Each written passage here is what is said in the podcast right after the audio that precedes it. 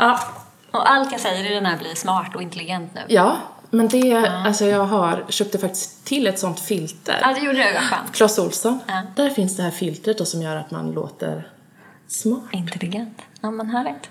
Jag tänkte, du ska få, för då, har vi, då börjar vi alla avsnitt med att em, du presenterar dig själv. Med Alltså- namn och telefonnummer. Ja, precis. Kontaktuppgifter. Vad säger man? Eh, Så hej, Ja. hej. precis. Kör bara. Ja, hej. Jag heter Lisen Advåge och jag är författare och bilderbokskonstnär.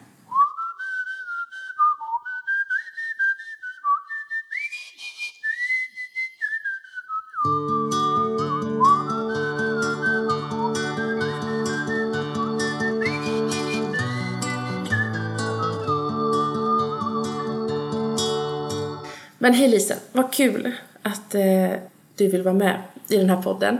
Ja, men tack Emma, klart jag vill vara med här. Ja, är det såklart? Mm, nej, det är det väl inte, men det är så man säger. Nej. Jag vill prata med dig. Ja, vad fint. Ja, men vi har ju suttit och pratat ett tag så nu ska vi liksom ändå fortsätta in i podd... i etern, säger man så? Jag ska svara på dina frågor. Ja, och jag ska börja med att säga att du har ju en väldigt speciell plats i eh, Lilla bokskåpet och i mitt hjärta. För du var ju den första, allra, allra, allra första som, som kom eh, till oss och högläste. Du var den första som hade sagostund. Just och det. något som vi nu har liksom varje, varje lördag och ibland ytterligare dagar i veckan. Och det var ju på invigningen Just det. september 2021. Så kom du och så läste du ur Furan. Mm. Och jag tror att det var första gången du läste också Mm. ur, att du läste ur den. För den var, hade ju precis kommit, det var bara dagar innan den kom ut tror jag. Mm. Ja, det var det. Eh, och sen blev den nominerad till Augustpriset. Mm, några, några, någon vecka senare. Några, några veckor senare. Men jag tänkte att vi ändå ska börja lite längre bak i tiden. Jag vet att du har sagt att, att bild... Eh, liksom formen eller att, att bildspråket var ditt första språk, lite grann. Ja, men det stämmer. Har du alltid hållit på och tecknat och ritat? Ja, jo men det har jag ju. Det, det, är, ju- det är ju mitt första språk och jag... ehm, om du frågar mig varför jag skriver så är ju det ett skäl. Eh, För, för att att jag är inte så bra på att prata. Jag ska ju inte vara med i en podd. Alltså du ska Nej. egentligen... Nej men vi stänger av då. Ja. Jag skriver ett mejl istället. Men jag, det, det går snabbare för mig att eh, liksom formulera mig i ord hjärnan via handen Ja. egentligen. Än hjärnan munnen. Så. Ja, mig med. så Fattar. jag är inte alls en bra gäst i en podd. Men Och jag kanske inte är den bästa att ha en podd då heller. Men nu sitter vi här. Ja, nu sitter vi här. Nu anstränger vi oss. Eh, Men allra snabbast kanske det kommer via bild eller liksom färg så att uttrycka mig. Och det här, så, så har det alltid varit. Jag har aldrig varit en, en eh, snackis liksom. Fast när jag trivs och är trygg då kan det ju, då kan det ju gå bara fan liksom. Då, Mm. då är det som att rita, tror jag. När man känner att man har kontakt och känner sig trygg med en person eller liksom så i sällskap.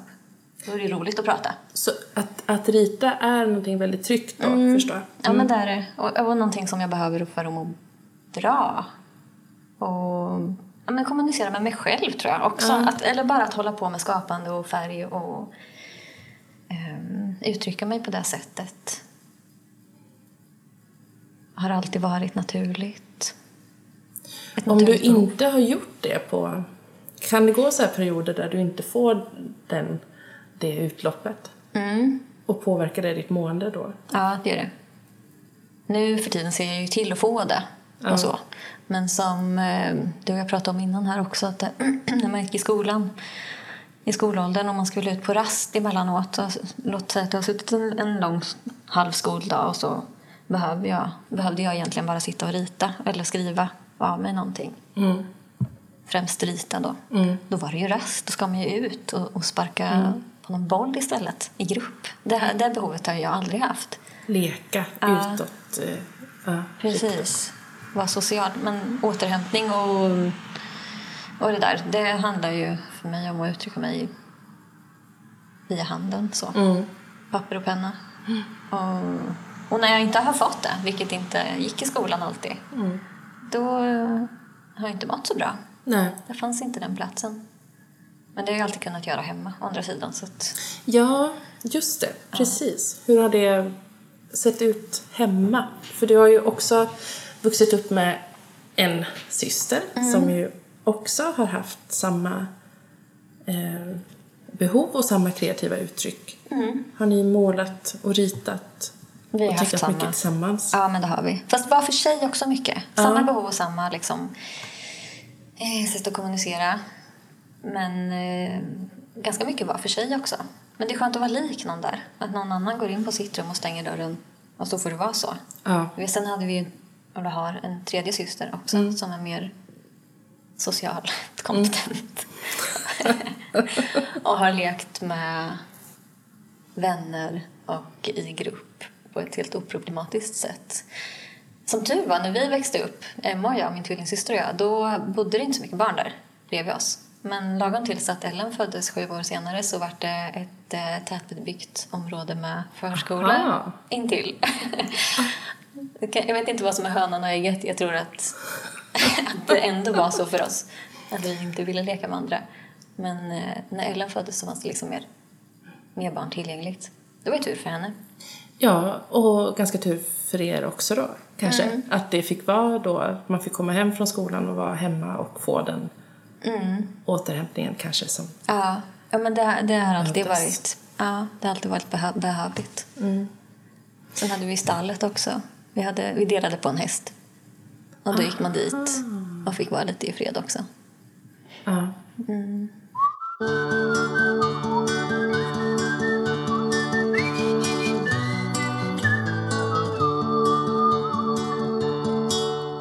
I skolan och i skolmiljö så är det liksom ganska begränsat till bildlektioner. Eh, I alla fall under grundskolan. Men vad, gick du sen ett gymnasie där du fick mer? Mm, jag gick ju konst och form sen efter grundskolan. Ja. Helt naturligt att jag valde det. ja. Mm. Tänkte du redan då att det är att det här ska jag också hålla på med yrkesmässigt? Ja, Ja. Det, det, tänkte jag. det tänkte jag väldigt tidigt. Som litet barn också. Vi bodde ju granne med en eh, person som jobbade med tecknande professionellt. Tor Morissa, som han lever inte längre. Men eh, det är ju den största förebilden. Ja. Både för mig och min syster kan jag säga här och nu. Att, att se någon som jobbar med det professionellt och kan leva på det. För han tecknade bilderna i våra matteböcker när vi var barn. Så det blev väldigt liksom Mm.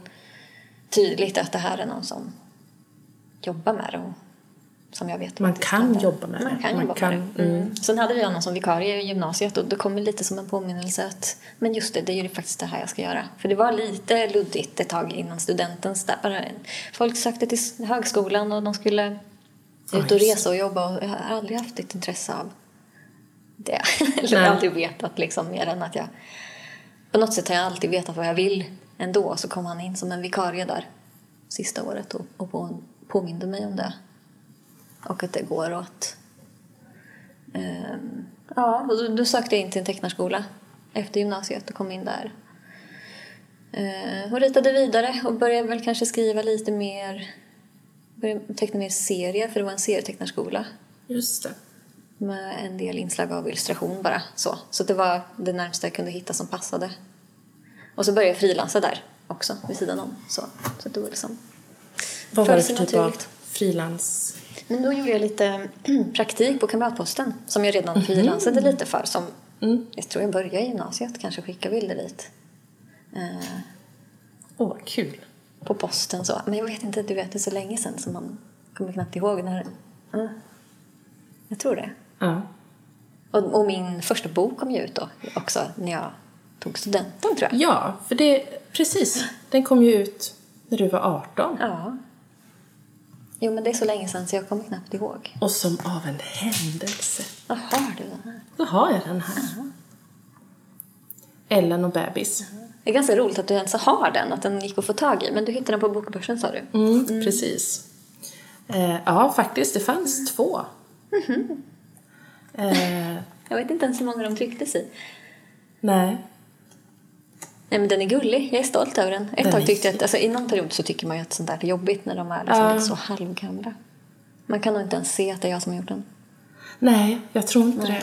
Alltså, eller jag skulle aldrig ha gissat det faktiskt. Om det inte stod ditt namn på. Men, alltså rent av när man ser den så här. Men jag tycker verkligen i, alltså själva berättelsen är ju väldigt eh, Alltså med liksom barnperspektivet och med leken och fantasin och det här som ju känns väldigt mycket som man känner igen i ditt fortsatta konstnärskap. Absolut. Ja, det var ganska länge sedan jag läste den själv. Ja, men kommer du ihåg hur det... Alltså, för, för det är ändå väldigt stort att få... Alltså då har du liksom ritat och hållit på som barn och sen och fortsatt med det i skolan och, och gått konst och form och börjat tänka att det här, det, här, eh, det här kan man göra, det här ska jag göra. Ehm, att göra bilderböcker. Och sen att bli utgiven. Kommer du ihåg att du, hur du gick tillväga? Kommer du ihåg när du började skriva på, på berättelsen? Vad minns du kring din första bok? Jag minns inte så mycket. Jag, jag, man var, jag, jag var barn, jag var faktiskt 12 eller 13 år när jag gjorde den boken. Okej, Sen låg den nog väldigt länge i någon låda och så. Ja. I en hög så. Jag hade väl ingen tanke på att det skulle bli någonting. Som Nej. man ju inte har när man är barn. Nej. Utan man bara gör och leker Ja. faktiskt. Men sen så, så den, den blev ändå ganska färdig. Från Ja. början till slut. Alltså jag tecknade ganska mycket för eller jag, så här, jag skrev ganska mycket för att ha någonting att teckna till. Jag ville tidigt Ah. berätta med mina bilder. Just Och det. jag fick ju inga uppdrag som barn så då var jag tvungen att hitta på något. Ja. Ett, skapa ett uppdrag själv åt mig Ja. själv. För att kunna bildsätta. Så. Det var, jag tyckte det var roligt redan då. Men, och det, det var alltid liksom tanken med att skriva eller så, att det, att det var för att kunna bildsätta. Ja. det skulle jag säga. Ja. Eh, bi- Bildberättandet var liksom målet på något sätt. Det Ja, var just det. roliga. Så, nej men jag kommer inte ihåg hur, hur tankarna gick när jag skrev den här. Det var så mycket annat jag skrev också. Men den blev ändå ganska färdig så jag tror ändå att... Eh, alltså det kan ha någonting med att göra med min lilla syster som heter Ellen. Och att det handlar om henne kanske, om någon docka, om någon typ av mammalek där. Just det. Ehm, men nej, jag har inte så mycket min- mer minnen av det. Mer än att jag skrev och tecknade väldigt mycket. Och provade olika manér. Försökte hitta liksom, vilken typ av ögon gör jag? Vilken, vad är, hitta sin tecknarstil på något sätt. Mm. Och lära sig och härma och rita av. Och jag tror jag härmade och, och mm, tittade väldigt mycket på Tor Morisse som jag just nämnde som Ja. eh, förebild och granne. Hur han tecknade med linjer och färger och sådär. Minns du vilka du hade mer som du tittade på? Som var liksom de tidiga inspirationskällorna? Men vi lånade väldigt mycket böcker på biblioteket när jag var liten. Så jag hade en väldigt stor bredd, kommer jag ihåg. Mm. Jag kommer inte ihåg exakta... Eller liksom att jag hade något exakt namn så som förebild mer än Tor. Som var väldigt konkret för mig som människa och eh, vän till familjen. Men alltså Sven Nordqvist har jag alltid tyckt om att titta i böcker av och Tove Jansson. Sen läste mamma eh, Loranga boken väldigt mycket. Loranga Massarin och D'Artagnan. Ja. Och den var ro- rolig att lyssna på. Men just bildmässigt var väl kanske inte Barbro den jag drogs till då. Nej. Nej, men en bredd bara. Och sen försöka hitta hur jag tecknade och lusten i det. I den här bredden. Och sen har jag alltid dragits till färg. Så att, och den här boken som du har grävt fram nu, den är ju en akvarell. På ganska dåligt papper. papper. men, jo, men jag, hade, man, jag hade inte så tillgång till så bra material. Men vi har alltid haft hemma så ändå ganska mycket material. Och, och det har legat framme och varit tillgängligt så i hemmet. Ja. Mamma och pappa har ändå varit så skapande på hobbynivå. Och det har alltid funnits nära till hands. Att testa olika... Ja, mycket, mycket material att liksom få prova. Och, Ja. Ehm, mm.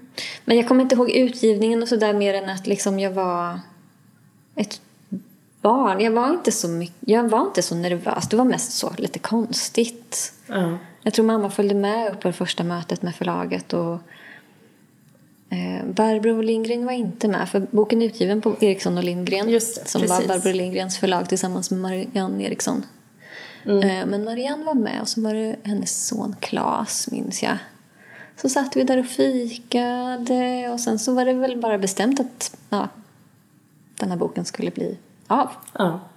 Och samma sak för min syster då, som gav ut den samma år. ja, just det. Precis. Som heter Mimsan och mormor. Ja, precis. Där man nog inte heller skulle... Jag skulle aldrig gissa att det är Nej. Emma som har illustrerat. Nej. Om det inte stod namnet. Men eh, man känner ju igen det i berättelsen också. Ja. Tycker jag. Jo, men man hör väl liksom på samma sätt som de som har en sångröst har en sångröst. Ja, Man, man hör ja. att det är Ja, precis. den precis. tonen kanske på något sätt.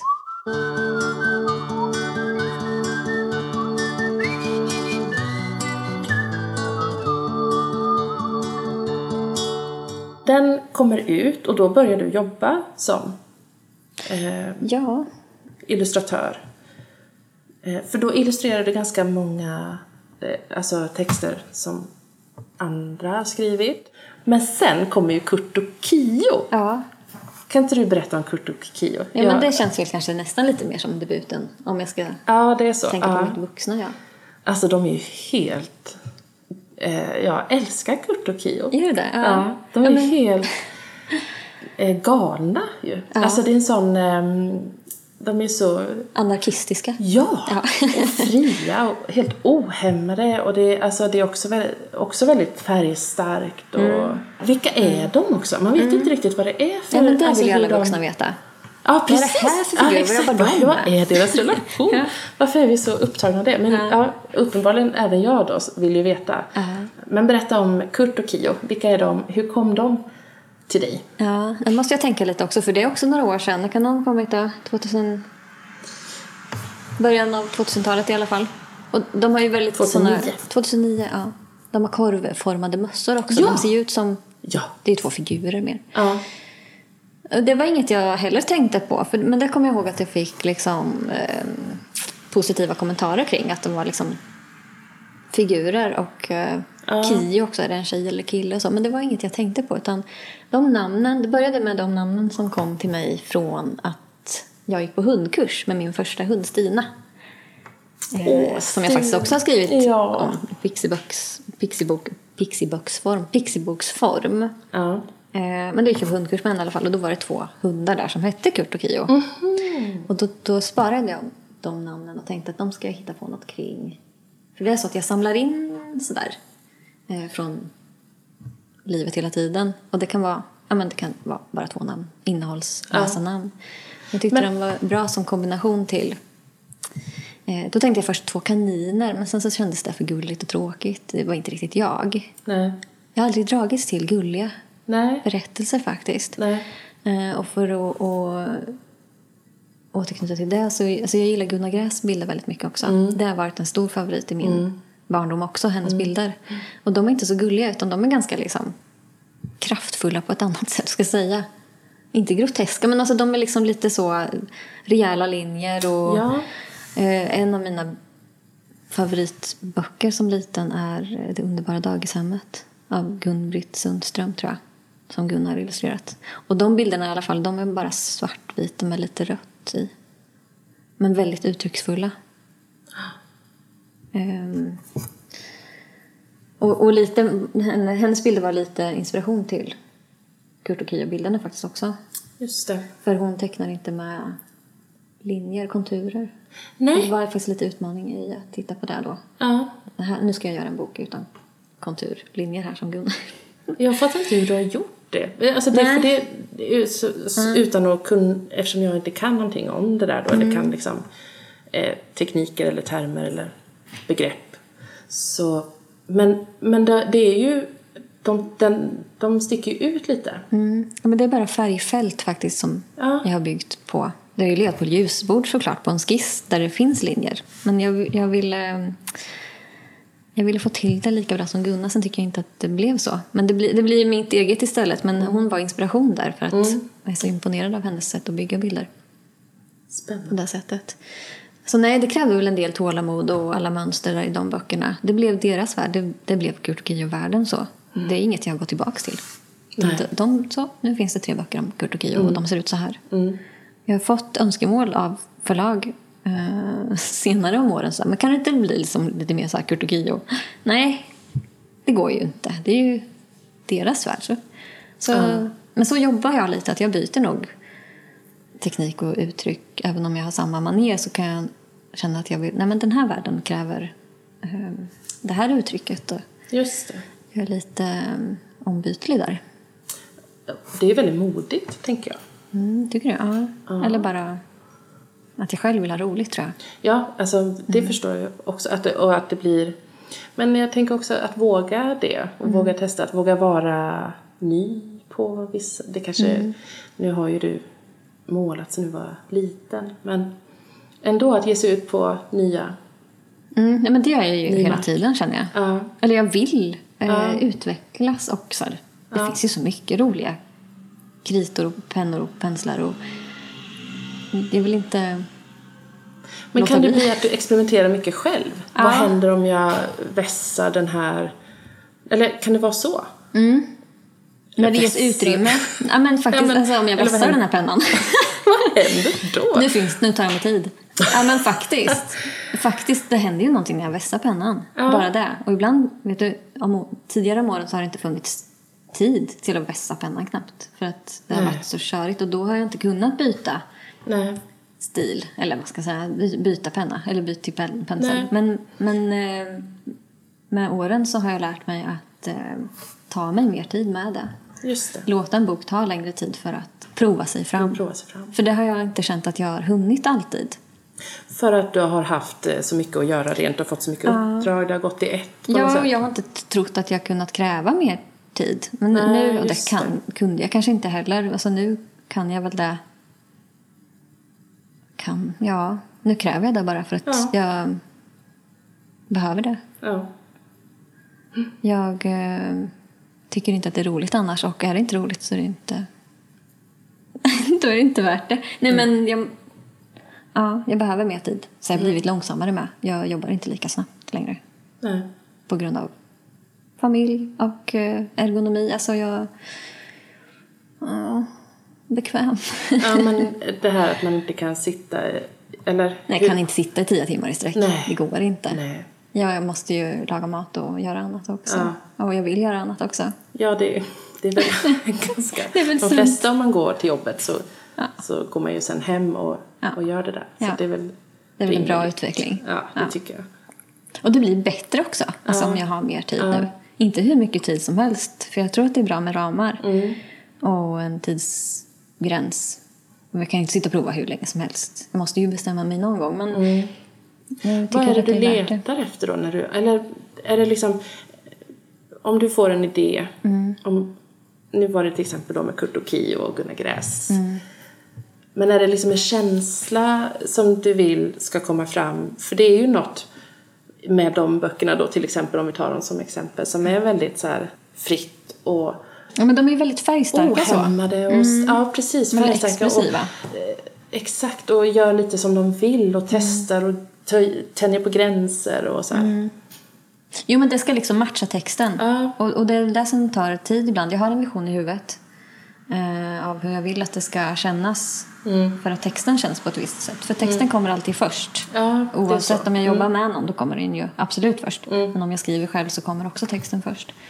Eh, och därefter måste jag på något sätt eh, få rätt ton och känsla i bilderna så att det matchar rätt. Därför kan jag inte teckna Kurt och Kio maneret till eh, furan. Det skulle ju bli Nej. helt tokigt med en rysare i de bjärta färgerna. Det måste liksom vara rättvist. Det blir läskigt på ett annat sätt. Ja, ja men det skulle det verkligen bli. För, för jag provade jättemycket med furan också. Liksom, att, men, men det blev läskigt på ett annat sätt. Det skulle bli på ett annat sätt om det var i en stadsmiljö också med furan. Nu är det ju ute på landet i någon typ Just av tidlös miljö.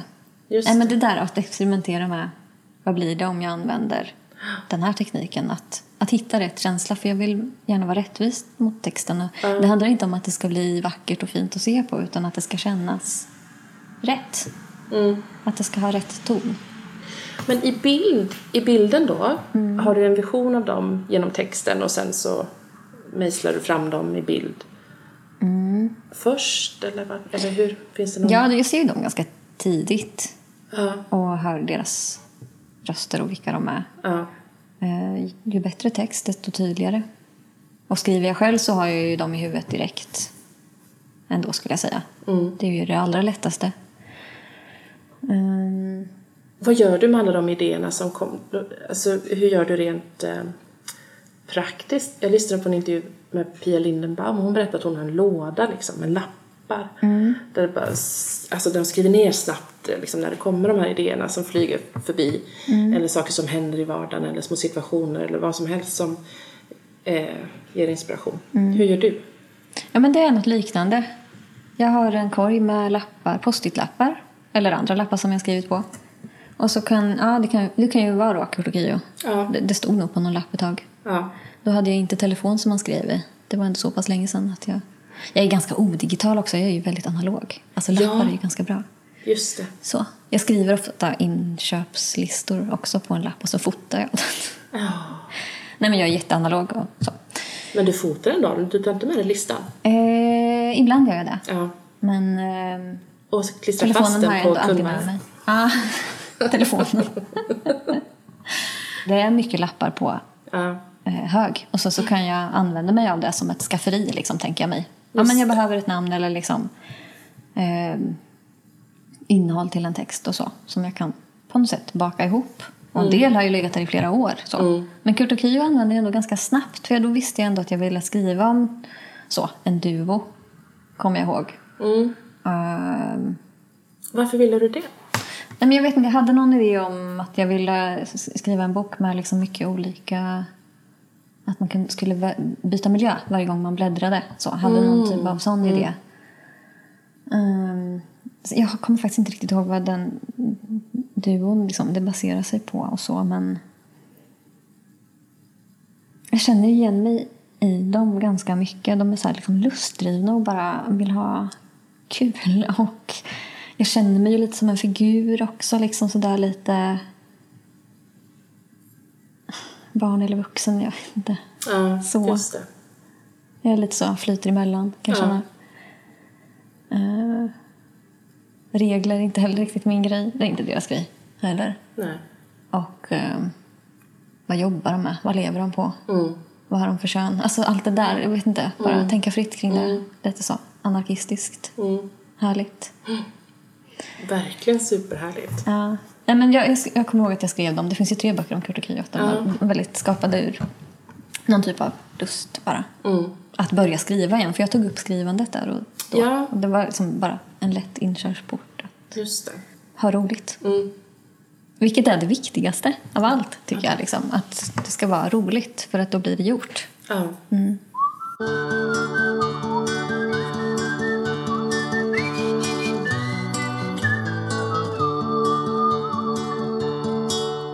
finns ju en till duo i din utgivning. Koko och Bosse. Vilka är de? Koko och Kio är rätt lika. Mm, ja, men där. Och de är ganska lika. Och de har nos, Ja, om man tänker precis. på det. Mm, och vet du, jag tror att det där är jag. Ja, Ja. Och jag tror att jag har eh, förklätt mig lite med den där nosen, clownnäsan. det är du Lisa. Ja, men jag, jag tror det. Just i alla fall Koko.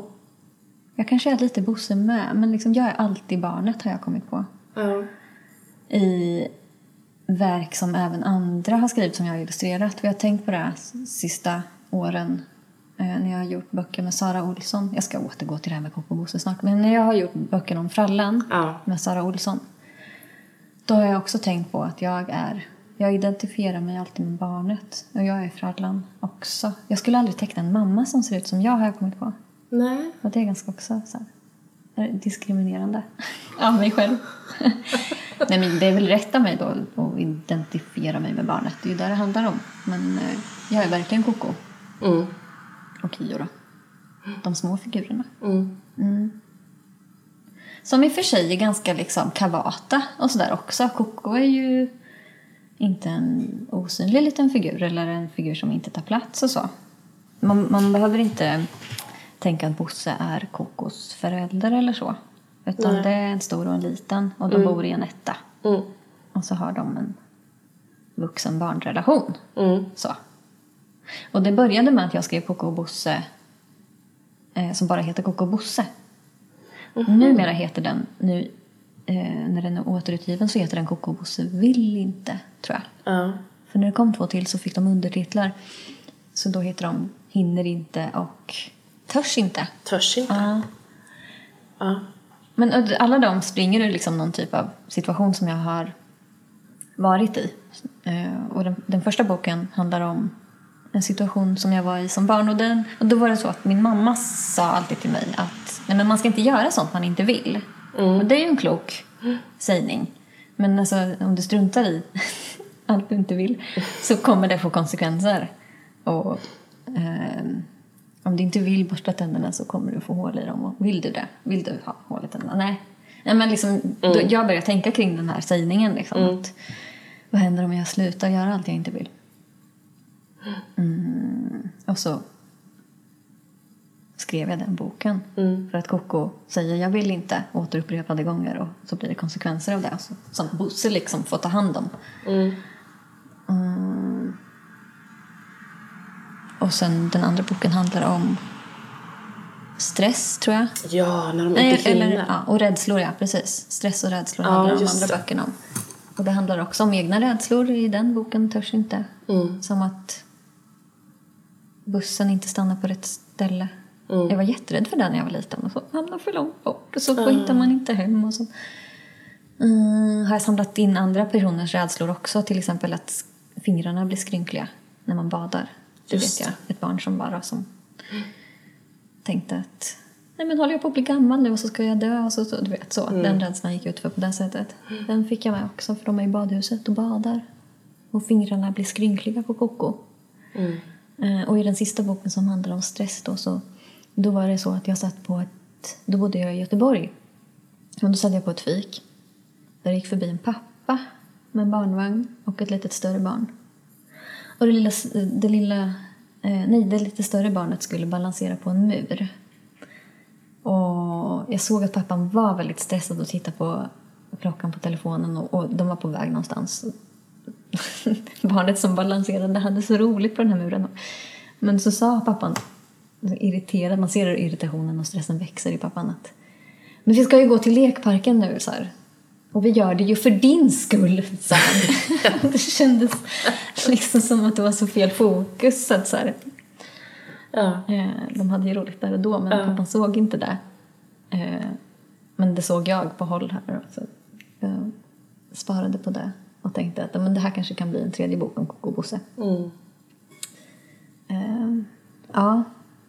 Så det är väl lite så insamling på samma sätt. Ibland hinner jag skriva ner det på en lapp, ibland så blir det något ganska direkt. Mm. Och då hade jag redan och Bosse som jag kunde använda där Ja, just det. och applicera idén på. Just Men jag tyckte det. att tre böcker får räcka. Det brukar bli ganska bra. Ja. Tre böcker Kurt och Kio och tre böcker och Bosse. Ja. Eh, men och däremellan, ja det finns ju så många som man vill prata om, Lisen. Så många böcker. Eh, Men de är ganska gamla båda, båda de duosarna. ja, precis. Men jag tänker däremellan kom Storemma också, tror jag. Mm, just det. Ehm, men jag tänker, eh, om du vill, att vi kan stanna till lite vid de som bestämmer. Ja, de är, de är lite nyare. Berätta om de som bestämmer. Ja, de, men de som bestämmer är den är ju en av, den ligger mig nog varmast om hjärtat faktiskt. Den känns alltid aktuell för mig. Mm. Och ett ämne som jag jättegärna pratar om. Ja. och det ämnet är ju makt. Ja. Och intresserar mig. Som vuxen och alltid har gjort som barn också. Mm. Och, och jag, jag tror att ämnet makt, liksom, man, kan se, man kanske kan se det i Koko och Bosse-böckerna och Kurt och Kio också på något sätt. Det här med regler och liksom bara ta makten över sitt eget som jag tycker liksom att det är det viktigaste Mm. av allt. Mm. alltså, i livet. Mm. Ha roligt och ha makten över liksom, sitt eget liv. Och vad man gör om dagarna och ehm, vad man vill och så vidare. Nej, men jag känner jag får liksom hög puls när jag får prata om den här boken i skolor och så. Ah, Att det kan, det Får kan växa och bli mycket? jättestort i klasser Ja. där man pratar politik. Och Ja. det slutar med att man ritar upp eh, liksom alla partier och pratar om det och hur man ska rösta. Alltså så. Det är jättefint när det växer till något sånt. Mm. Eh, men också på den nivån att jag får gå in i ett klassrum, prata om den här boken och befinna mig i ett klassrum och säga att man får ha kepsen på sig och hålen behöver inte ligga mot fönstret på pappret. Du kan skriva upp och ner om du vill. så. Då kan jag verkligen bli så Kurt och Kio, anarkisten. Ja. Eh, och var så himla glad över att jag har den makten idag. ja, precis. och, och jag vill liksom visa det för barnen. Att man Ja. eh, får göra som man vill. Ja. Ibland i alla fall. Och, Ja, och att man ska precis. göra det när man kan. Just det. Men kom den, var det, mm, ehm, gick det snabbt att göra det? Eller var det, alltså att göra boken eller var det ehm, jobbigt att göra den? Var det svårt att hitta rätt? Ja, hur, hur gick den processen till? När du... Det tog ganska lång tid. Det var en ganska lång process. Den gick ganska snabbt att skriva. ehm, men jag satt fast jättelänge med slutet, hur den skulle sluta. Ja, Så var det. just det. För att jag ville just att den skulle sluta på ett sätt som kändes rätt för mig. Den fick inte sluta för snällt. Det var också en lapp. Det började med, för jag har den lappen kvar. Det står de som bestämmer och de som inte får vara med. Det har jag skrivit ner. Och så börjar ju boken. Som en presentation av två gäng. De som bestämmer Och vi som... och vi som inte får vara med. Ja. Jag identifierar mig, mig med de som in, vi som inte får vara med. Ja. Och det gänget är en person starkare dessutom. De som bestämmer är färre, men de har ändå makten. Det där intresserar mig också jättemycket. Mm. Vi hade en skolgårdssituation i min skola där det var ett, ett gäng äldre. De har ju oftast mycket makt, de äldre. Men just liksom att det finns ofta också ett gäng. Och de, de exkluderade. Så är det ju ofta också. De som bestämmer exkluderar och de styr och ställer vilka som inte får vara med. Det är ju sällan liksom det är Bamse som får bestämma att alla får vara med. Och att alla ska vara snälla och så blir det så. Tyvärr. Mm. Um, grejen var att jag kände när jag var på den där skolgården att jag ville liksom inte heller vara med dem. Nej, det Det är som, är varför ju nyckeln i. det är ju hela grejen. Ja, nej, men vi verkligen. som inte fick vara med, vi hade ju vårat liksom. Vi Ja. hade ju våran koja och så. Men vi märkte väl också att de som bestämmer kanske ville vara lite med oss för att vi hade någon typ av lek och kreativitet Ja. kvar. Vi var lite mer barnsliga kanske också. Ja. Eftersom vi var yngre. Men det lockade nog dem lite, Mm. tror jag. Och den där kreativiteten och leken och, och det barnsliga, det är svårt att stjäla det från dem. Mm. Och då är det lättare att försöka ta makten över det och så. Köra bort och förstöra och sådär. Mm. För precis, den utspelar sig på en Ja, på en gård. lekplats, på en gård. Och så är det ett gäng, de som bestämmer, som hela tiden kommer att eh, och, och stör dem, vi som inte får vara med och också börja bestämma vad de får och inte får göra. Men vi som inte får vara med eh, tar ju makten över leken igen. Men inte, inte alla heller hela tiden. Det är någon som är också ganska rädd till exempel när de ska klättra högst upp på någonting och så ser man ändå att det är sådär Alltså det är rätt häftigt att komma upp dit och man tittar vad långt vi kan se. Eh, men det är också någon som ändå är, mår lite illa av att behöva komma. Det är klart att det inte alltid heller är svartvitt. Nej. Det där tycker jag är så häftigt att se i vad texten säger och vad bilden säger och hur det ibland eh, står emot varandra. Det finns massor att prata om i den här boken. Ja, det är ju effektivt att kunna bildberätta och textberätta när jag gör det i mina egna böcker. För då, då kan jag ju som sagt berätta någonting annat i bild också. Och sen, sen tycker jag att det är, ehm, det är intressant hur vi ibland är i en grupp där vi är de som bestämmer. Eller om jag är själv så är jag den som bestämmer men i ett annat sammanhang så är jag en som inte får vara med. Eller en som, som inte vill vara med då kanske snarare. Att vi har nog olika maktpositioner beroende på vart vi är liksom, i olika situationer. Och det, det, jag tycker ju att det är det roligaste också när jag får skriva själv. Att det blir som metaforer för saker jag är intresserad av som vuxen och situationer jag kan applicera på eh, vuxenvärlden också.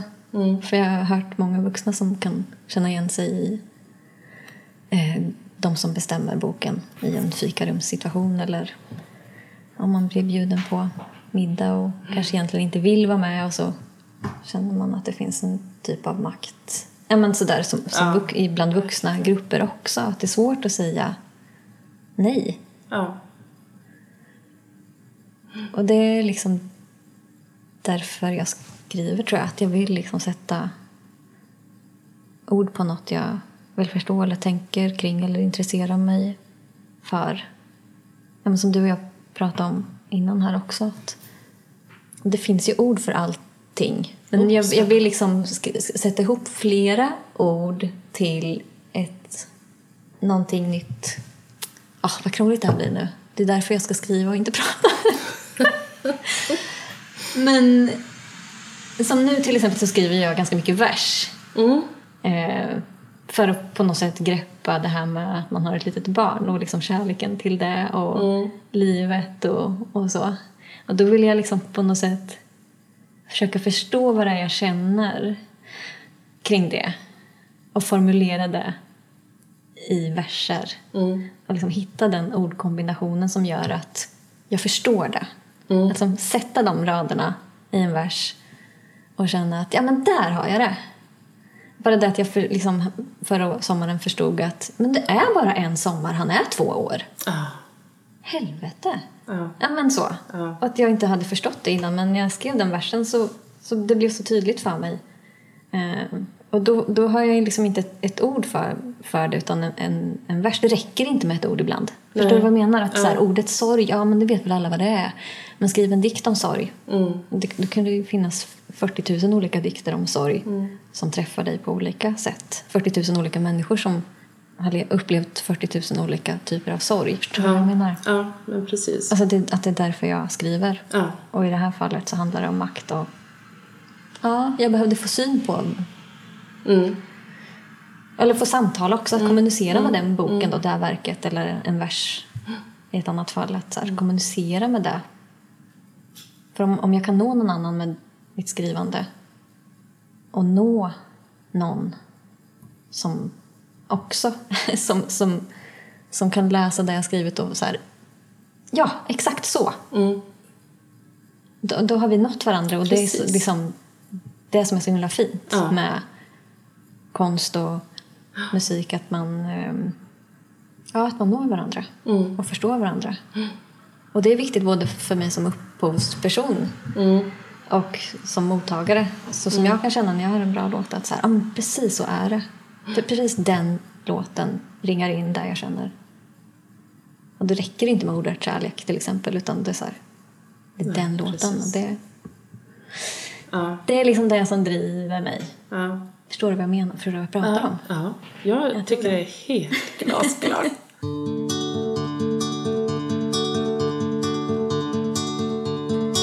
Vi pratade lite om det tidigare också i sammanhanget av eh, att fortsätta berätta olika versioner av samma sak då, eller så. Precis som du säger då, att det, för det är liksom, det träffar olika.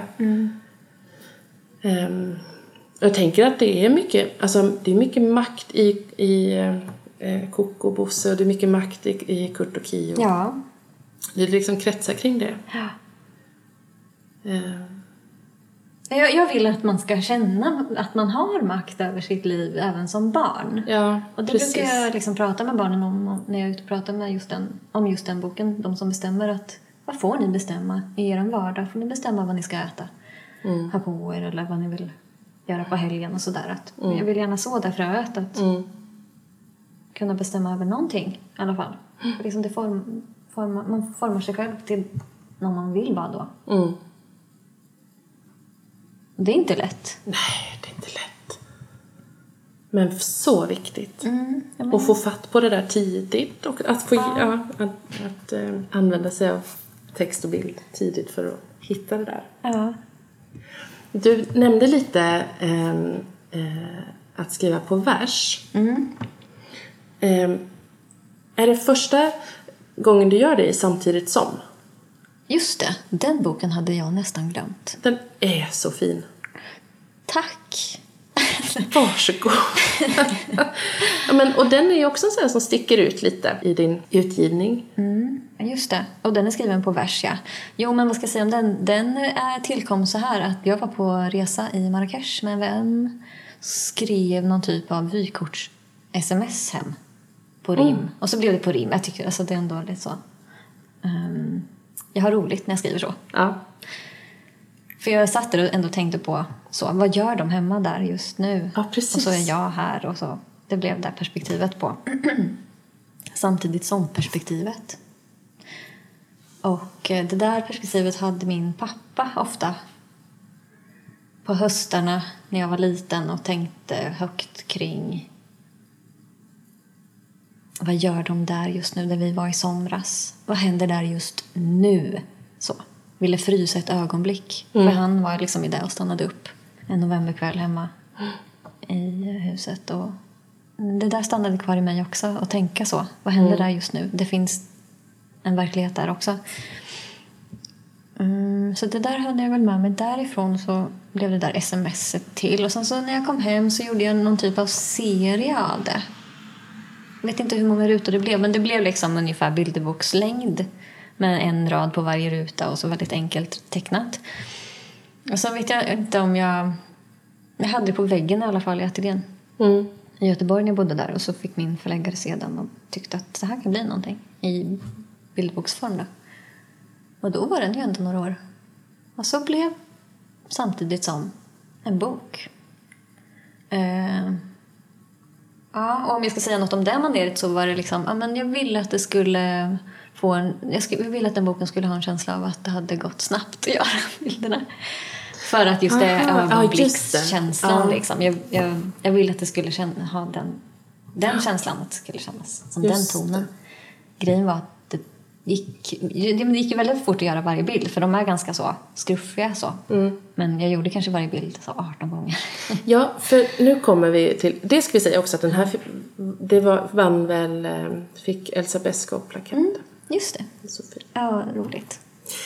Men är det så, Lisen, att om det blir något fel på bilden, slänger du den då och börjar om? Ja, ganska ofta. Jag är ju väldigt analog. Ja. Jag är ju jättedålig och jätteointresserad av digital teknik. Men alltså ibland så kanske jag låter någon eh, retuschera bort något om det är liksom något litet skruff. Ja. Eller att jag kan rädda det på något sätt. Nej, men jag slänger jättemycket. Jag kan göra många versioner av en Ja. och samma. Jag vill gärna liksom att originalet ska kännas...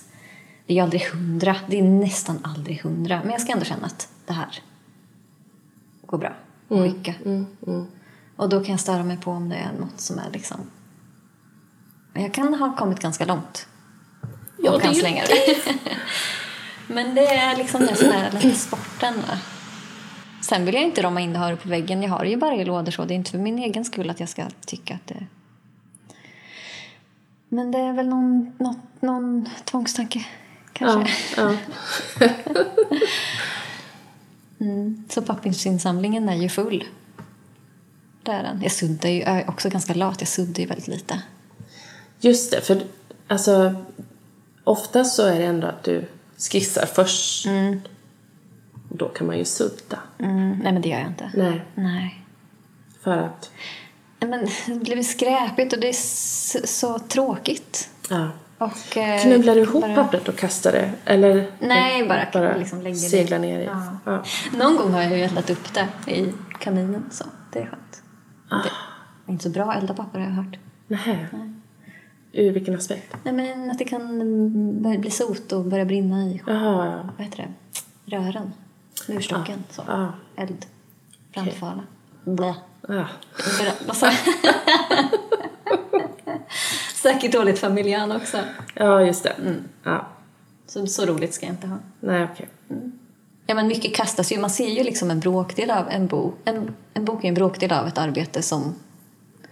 Alltså mycket syns ju inte. Mycket kastas ju och det är svårt att förstå det. Om man inte har sett en pappersinsamling hemma hos mig. Ja, men om jag skulle hålla på digitalt då tror jag att jag inte skulle liksom nöja mig någonsin. Då skulle jag bara sitta och, nej men vad säger man, kontroll Z, ångra Ja, och ångra, det. ångra tills det blir perfekt och då dör det för mig. Ja. Faktiskt. Jag kan inte hålla på hur länge som helst med en skiss analogt heller för att linjen dör till slut tycker jag. Vad betyder det, att linjen dör? Men jag tycker att det liksom ska finnas som en, eh, ett liv, en nerv, något levande i linjen som oftast finns kanske i första, andra skissen. Det får inte bli för perfekt för att då känns det platt och för upprepat som att man ser att jag har ritat av skissen för många gånger.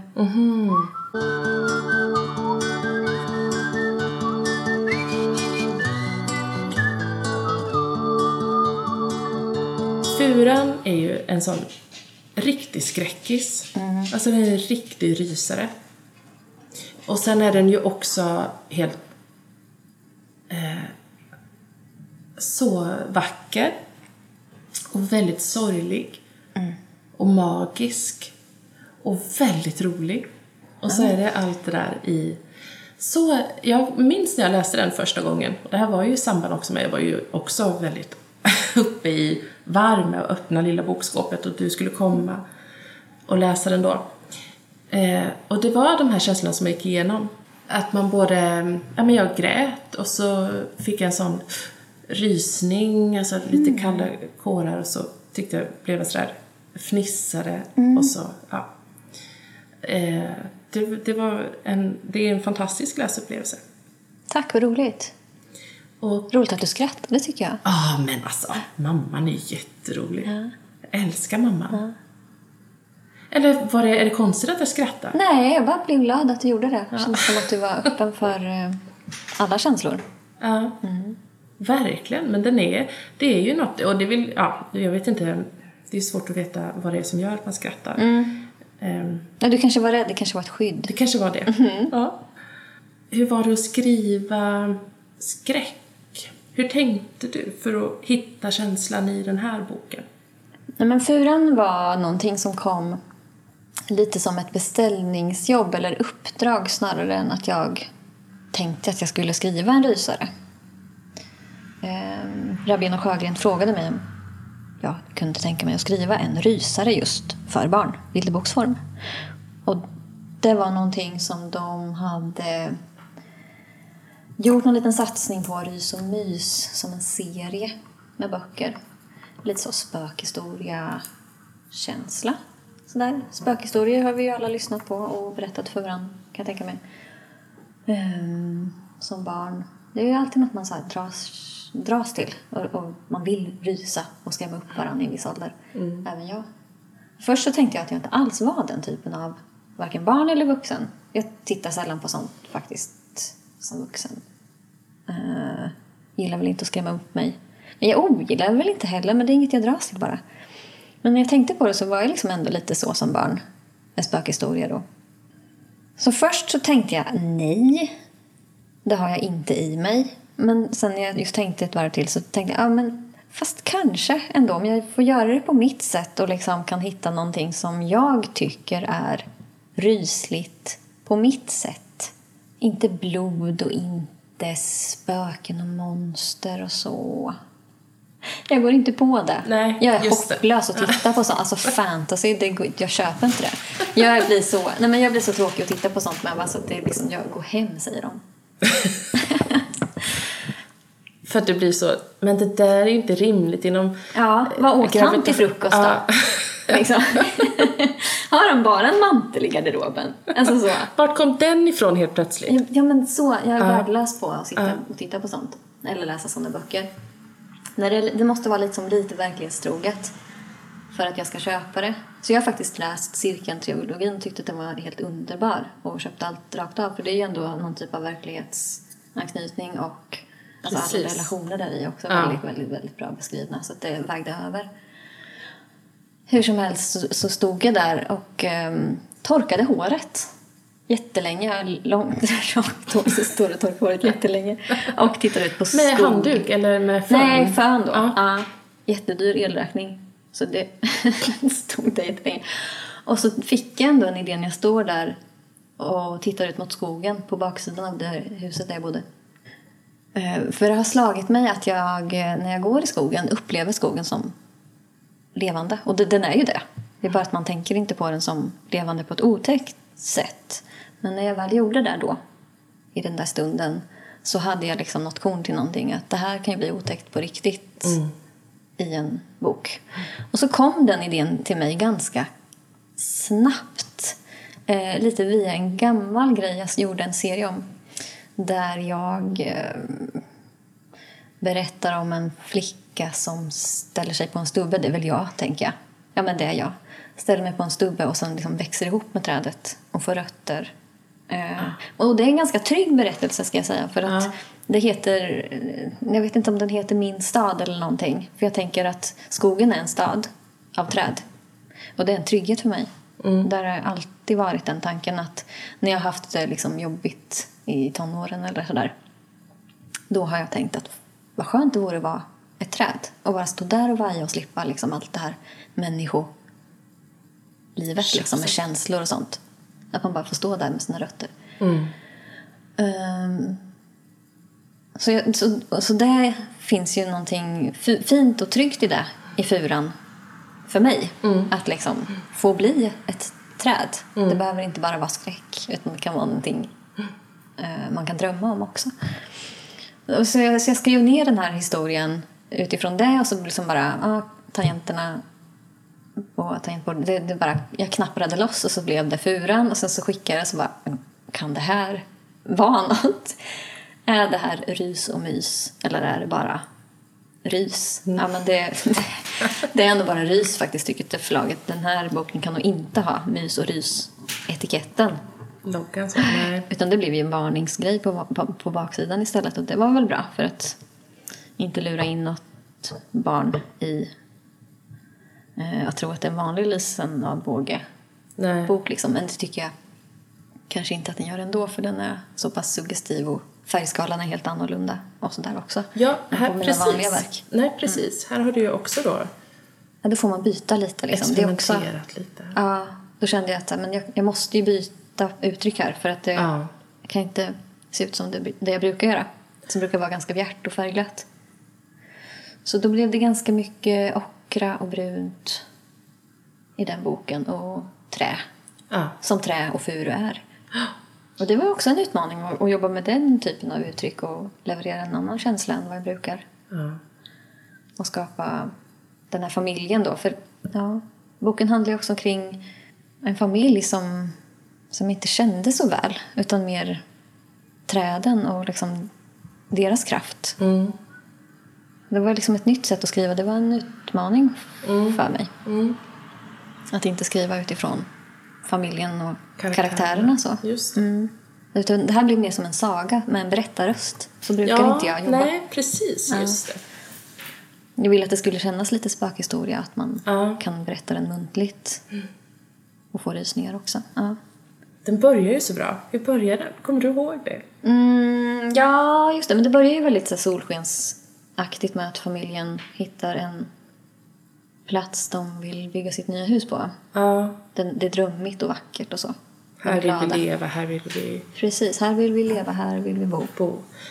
Här vill vi växa, här vill vi gro. Slutar den ju med va? Snyggt. Ja. och så blir de träd på slutet. Ja. Spoilar jag nu. Ja. Ja. Men det är, i, i det, två saker tänker jag också med den här. Att det finns, i det känns det ju som att det finns också mycket en kärleksförklaring till träden och skogen. Och sen tänker jag på den läskigaste scenen som jag tycker. Det är när helt plötsligt så, säg, så svarar inte mamman. Nej. För att, och så, Nej, just om det. det är liksom att man vänder blad i sam, jag vet inte om det är en, ett bladskifte Mm. eller hur det är, men man ser det inte först, men man, man, man förstår det i text först att Mm. mamma svarar inte. Och då upptäcker man i bild att nej, för hon har ett fågelbo i munnen. Mm. Just det. Och det har liksom bara hänt. Mm. Det är en sån riktig skräckgrej. Det är så snyggt gjort. Mm, ja, men tack. Det, vet du vad, jag, den, man ser inte det så tydligt på bild, nej. Nej. Utan det står i texten. Men jag...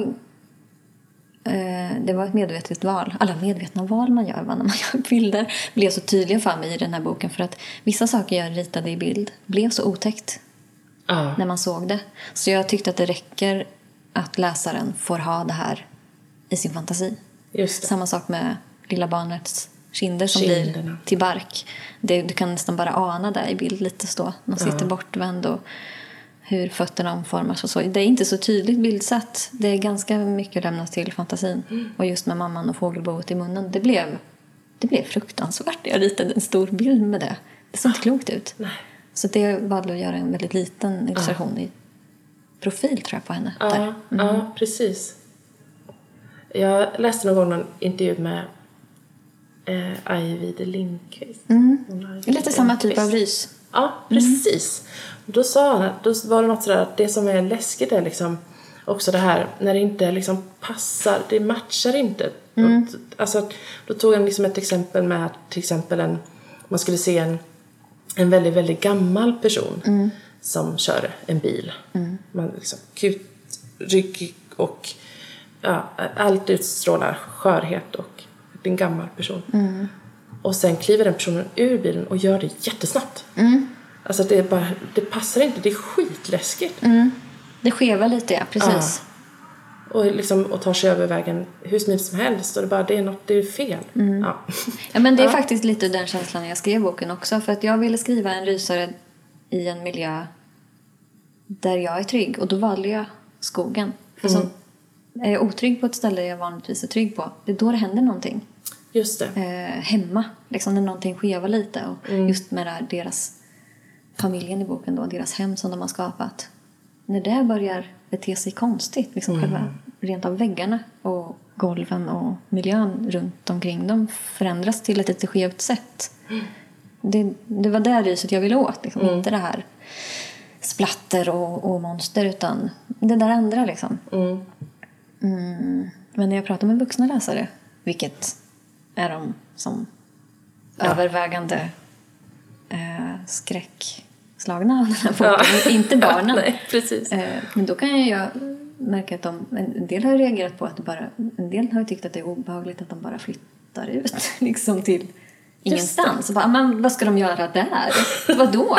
Alltså att det är obehagligt på ett sätt som bara vuxna har referenser till. Ja, ja, Eh, och precis. då, då känner ju Ja. där. Vad ska de, också så, vad jobbar de med eller vad ska de Döljer de något? Ja, precis. Och varför flyttar de? Och De har inga saker med sig. Flyr de från någonting? Ja. Vad döljer de? Att det, det, man läser in sånt obehag som vuxen. Ja. För att man har den typen av eh, referenser. Och har man sett Twin Peaks så tycker man att det också så här, det här med furu. Varför har de, de har inga textilier hemma? Eh, och sådana val har jag kunnat göra lite i bild också. Och, och medvetet valt att inte låta dem ha gardiner eller tapeter utan det är liksom det här lite konstiga furu överallt. Det blir någonting med det som är lite obehagligt. Och det blir väldigt tidlöst som du sa eh, tidigare också. Mm. Ju. Det är faktiskt, ja, slår mig nu. Det är Mm. svårt att... Ja, men man kan inte riktigt se vart, i vilket land kanske heller riktigt de befinner Nej, sig. lite annorlunda namn också. Ja, ja, men det är också medvetet att det skulle bli läskigt på ett annat sätt också kanske som eh, hade det varit i stan och liksom den här saker man känner igen Mm. eller eh, tidsmarkörer. Mm, det blir precis. ett annat typ Ja. av obehag då som Jan Ajvide till exempel kan använda sig av glassgubben i någon Ja. bok va? Just det. Det blir så himla mycket obehag kring den där tydliga symbolen. Mm. Men då har nog han använt den på ett motsatt sätt än vad jag gjorde. Jag plockade bort allt sånt Mm. för att mer få någon typ av sagokänsla. Mm. Ja, jättehäftigt. Ja, det Fick var du, roligt. eh, Det var modigt av dem tycker jag att ge ut den. Det var liksom inget som jag kom med i handen till dem utan mer så här, "Mhm. Ja, ja. nu blev den här då. Vad kul att den får finnas. Ja. Mm. Och få eh, en nominering till Augustpriset också. Ja, extra. Ja. Den här podden produceras... Det var Lisen. Hej, det var Emma. Hej Emma. Du.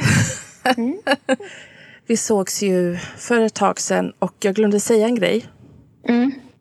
Tack för att du var med och för att jag fick intervjua dig, Lisen. Ja, men tack Emma för att jag fick vara med. Ja, tack, tack och förlåt. Tack och förlåt tillbaka och välkommen åter. Den här podden produceras i samarbete med Empty Studio Recordings och jag som håller i den här podden heter Emma och jag driver barn och ungdomsbokhandeln Lilla Bokskåpet i Göteborg. Och det är en systerbokhandel till Bokskåpet och den bokhandeln ligger också i Göteborg.